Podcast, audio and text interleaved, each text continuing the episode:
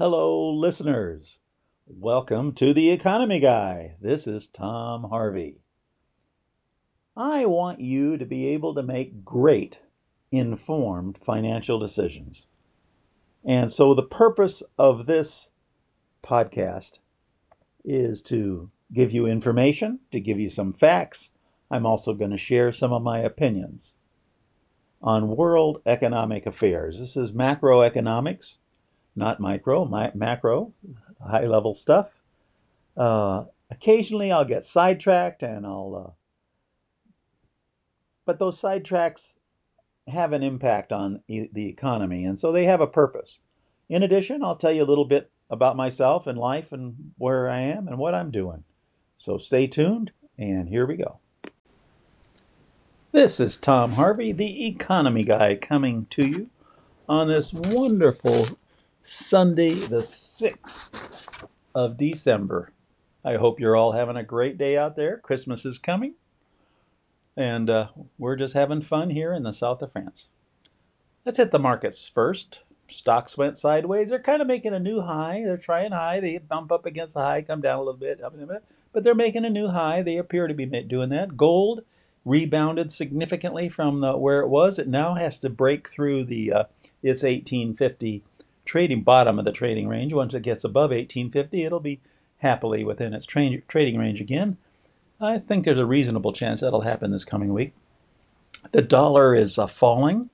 Uh, having uh, been in the south of France, I hate that because the dollar's at about 120 to the euro, and uh, that sucks. I like it when it's one to one everything costs 20% more for me that way. And last but not least, I really want to bring something to your attention here, and that is uh, the Harry Dent report. I was listening to him recently, and uh, he's a predictor of uh, big changes in the market. So I thought I'd just tell you his prediction. He's uh, he's picked things correctly in the past, and uh, he may be right this time. Who knows? We'll have to wait and see, actually. But he's predicting a stock market crash, a big one, that will happen sometime between now and April of next year. He says that when the market crashes, it'll go down 40%. That's the stock market. And if indeed that happens, you see a market going down, like the Dow or the S&P 500 down 40% in that period of time, that will be the end of the market, he says. Basically, you're never going to see another new high above the where is it around 31,000 in Dow, uh, again for 20 years. He, he will say what we're doing is uh, we're uh, re- going to be repeating uh, the 29 crash, and then it didn't come back for like 23 years. So, uh, what's the cause of this uh, market crash? He says it'll be a realization that we really actually have a do a poor economy and that the future is not bright. And then when that realization hits investors in the stock market, they will say, "Oh, oh, we're over, overvalued and down it will go." And when it goes down, if, again, he's gone beyond that. If it goes down uh, 40%, he says that will trigger a two-year downturn in the market. Two years going down. It'll end up a lot further down than 40%. He's saying maybe more like 85, 90% down. And uh, the reason he does these kind of predictions is he's very into cycles, you know, multi-decade cycles of what's going on in the world, and we appear to be there. There's some truth in cycles, so I'll leave that thought with you. I'm going to be presenting to you the elephant in the room. I talk about it a lot in the past. I think it is the elephant in the room. It is the big deal that's happening out there. I want to present it in a kind of a different way to you today than I have in the past and uh, to try to make it a little more understandable to you. So hang on here, and I'll be uh, talking about the debt. Okay, on today's special topic, I'm going to start by uh, giving you a food for thought. I want you to take in this quote I'm going to give you. It's a quote from Mark Twain, and it's a, a wonderful quote that makes you really think, especially in the area of economics and investing. So think about this. Here's what Mark Twain said. He said, It ain't what you don't know that gets you, it's what you know for sure that gets you. Well, think about that. Be- becoming overconfident uh, thinking you know it all is uh, the thing that gets most investors in trouble when they get too complacent, right? Another way of looking at it. I'm going to start by talking about four ways that you can get out of debt. The world's in debt. Let's talk how did the world how could the world get out of debt? There are four ways. I usually talk about two and I'll get to those two. That's the third and fourth one, but let's talk about the first one. The first one is everybody. That means uh, me and you, people, all people, and all cor- companies, all corporations, and all governments save money and then pay their debt. Just pay it. You save and pay. Well, people do that all the time. If you if you as an individual is, are over debt, you can get a second job. You can pay down that debt. You can then move on with your life. Uh, but if you do that with the government or your corporations, it actually becomes counterproductive. And a very uh, important and famous economist called Keynes, those I, I thought John Maynard Keynes is known by most of you out there, uh, studied this in detail and said, no, that causes an economic collapse. So that's not going to work, even though it makes sense to do it and it works as an individual. Okay, number two, you grow your way out of it. In other words, you continue growing your business or your economy if you're a government, and uh, you get more taxes and you pay it down that way, and you can actually grow your way. You grow faster than the debt is growing. Well, uh, that's not working today because we're in what's called the debt trap. I had a big session about calling the debt trap. We're trapped. There's no way we can grow it out of it. It's way too late for growing the world's economy, the U.S. economy, Europe, Europe's economy, anybody's economy. You can't grow out of it. Period. It's dead. Not going to make it. You're not going to grow. That leaves the last two, which are both viable solutions. The third solution is you have higher nominal growth. What that means is you you grow through higher inflation. Okay? And what that means is that uh, you have to have, uh, well, we'll get into that, but you have to have your, your uh, uh interest rates lower than inflation. Inflation has to be higher than interest rates, than interest rates, and that's how you do that if you're the federal bank. Um, and so that's one way to do it, but it's hard to do it. Okay, and the fourth way to get out of it is you just get rid of the bad debt, you uh, restructure it or write it off. It's called bankruptcy. Uh, it's whatever you want to call it. It's uh, it's the way you get rid of bad debt. So it's actually much easier to just keep going the way we're going, right? Just keep printing more money, creating more debt. It's it's working, isn't it?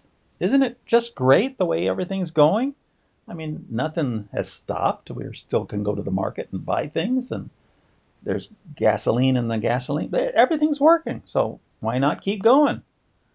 Well, you see, there that's it's actually a valid point to do that uh, but you see, bigger debt, the greater the debt, the greater the debt instability is, the more unstable our debt system becomes. And anything and, a lot more things can knock it over. So there's a point at which it falls over of its own weight, if nothing else. So uh, you see, the debt system, the, the debt in the world, is a very complex system.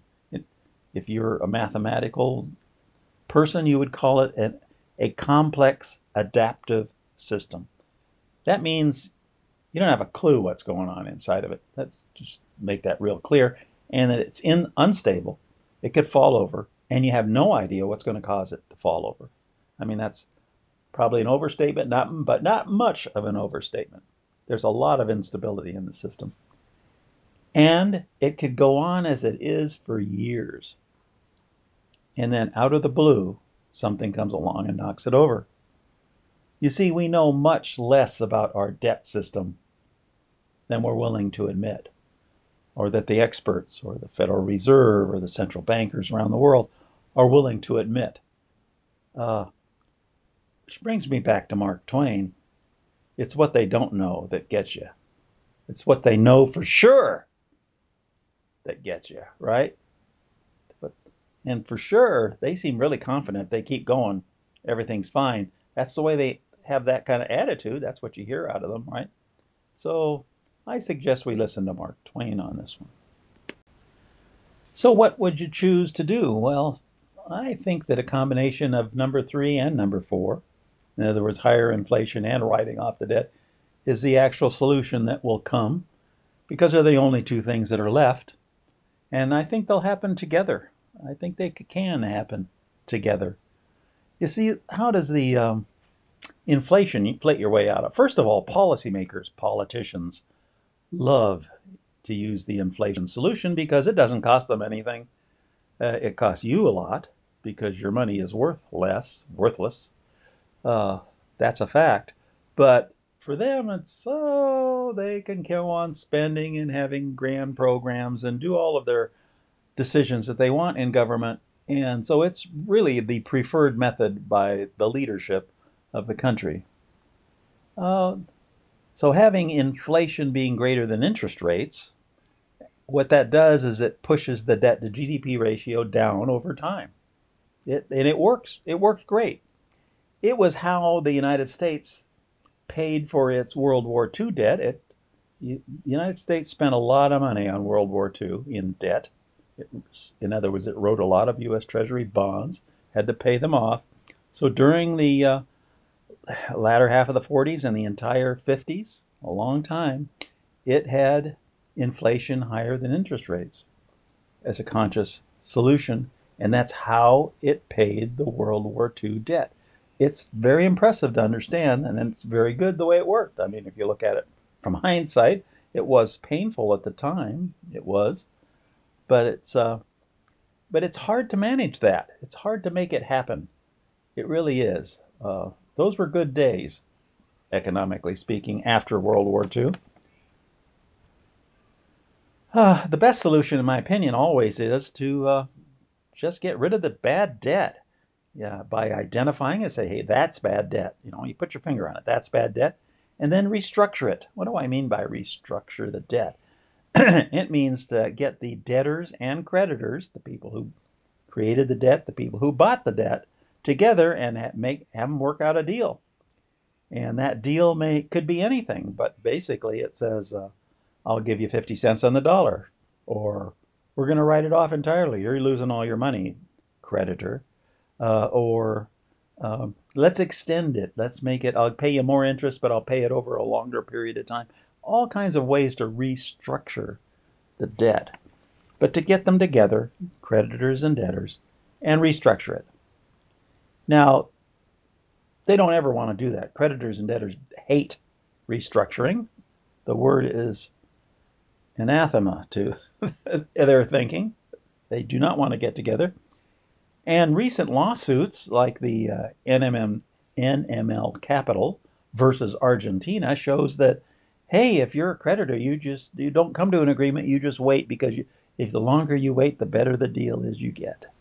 That's when you're dealing with somebody under pressure. In the case of a sovereign nation like Argentina, they are under pressure. They want to do other things.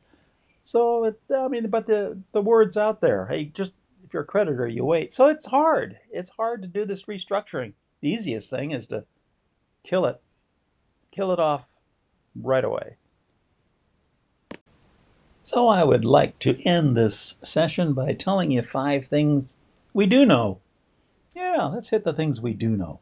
First one that price stability is, is the same thing and creates economic stability. That's just dead wrong. My goodness gracious. Uh, you can live through times when prices are stable, right? Inflation's low, and uh, all of a sudden there's a massive crash. That happens. So have, just because you're living in an era of price stability does not mean the economic underpinning is stable at all. No, far from it. The second one easy money always stimulates demand. So if you have, hey, let's take money at 0% interest or negative interest, oh, it will stimulate demand. It'll make people want to buy things, right? Uh, that's not true. In fact, we're living in an era right now where we have more money. We're floating on a sea of money right now, and people are not running out to grab it. Companies are not doing that. It's just not happening. Uh, so that doesn't work. So, number three, the economy is self adjusting and gets back to full employment automatically. That's wrong. That's wrong. I think you know that's wrong. The Great Depression proved that. Okay. Uh, financial markets are efficient. Efficient. What does that mean? I mean, efficient. It means, hey, if you're in a stock market and you think it's efficient, then the price at this moment is the absolute perfect price. It's efficient. It has all the pros and cons, and that's the price it should be. Well, that's just wrong because it flies in the face of the idea that you can pay too much or you can pay you can get a bargain, pay too little for a stock or a bond or anything. Anything, right? You know that there are bargains. Markets are not efficient. Don't ever fall for the con that markets are efficient. They're not.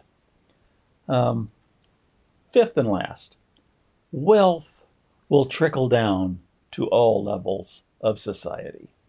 Well, like we're living in times today where that's just so wrong. It's it's rather scary, and that's a moral issue, too. So, having said all that, I will come back to Mark Twain, the great wisdom that that uh, person had. He understood human nature, and human nature is what drives our world. So, stay tuned for another week. Have a great week this coming week, and let, let's hope there's lots of fun things coming our way. Bye now. Thanks for listening. And don't forget to hit that subscription button. This is Tom Harvey. I'm an investor and not a financial advisor. Nothing should be construed as advice or solicitation to make a trade in any market. And I disclaim any responsibility for any negative effect of decisions made by the listeners.